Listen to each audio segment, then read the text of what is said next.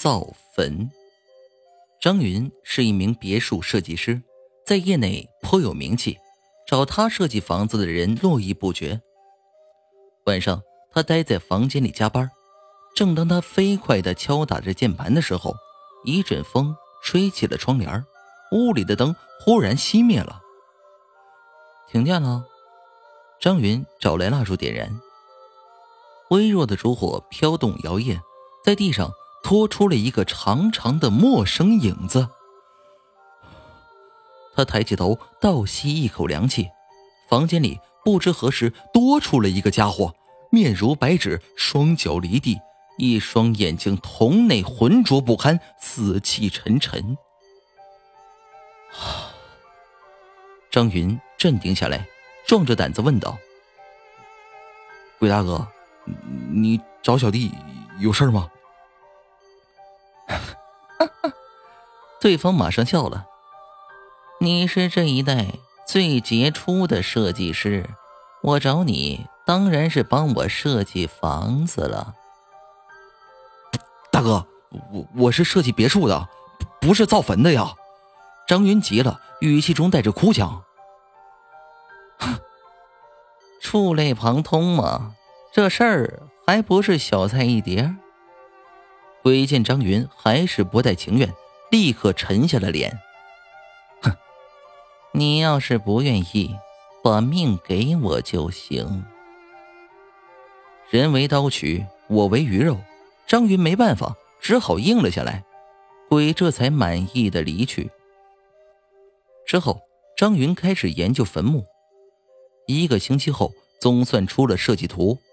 这鬼如期而至，看了一眼图纸。好，好，这坟墓设计的够气派，豪华，我喜欢。啊！张云松了口气，却又看见鬼在怀里来回摸索着什么，刚放松的心情顿时又紧张了起来。哎，啊，找到了。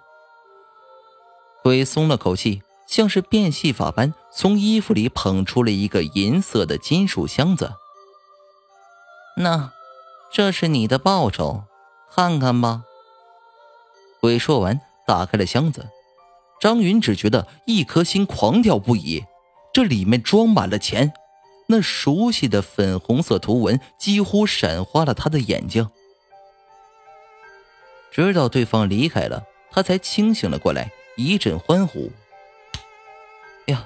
呀，没没做梦，有钱了！一个星期后，那鬼又来了。不同上次的是，他这次还带了一群同伴。这都是我的好朋友，都是要设计坟墓的。你好好伺候，钱少不了你的。哎哎，好，好，好。张云一一帮他们解决了问题。作为回报，一个个银色的皮箱堆满了房间。这张云现在对钱都麻木了，他只是越来越奇怪。哎，这鬼里面也有穷鬼，他们究竟是怎么弄到这么多钱的？这个招要是学来了……早上，他坐在桌前喝着豆浆，他早就把工作辞了，再也不用上班了。当张云拿起旁边的报纸，一条头条映入眼帘，上面写道：“近期多地出现坟墓改建现象，豪华坟墓的数量一路猛增，风格疑似出自同一人之手。”这张云脸上立马就露出了笑容，马上就明白了这是自己干的，心里不免得意了起来。他接着看另一个版面，这里刊登了另一条新闻，上面又写道。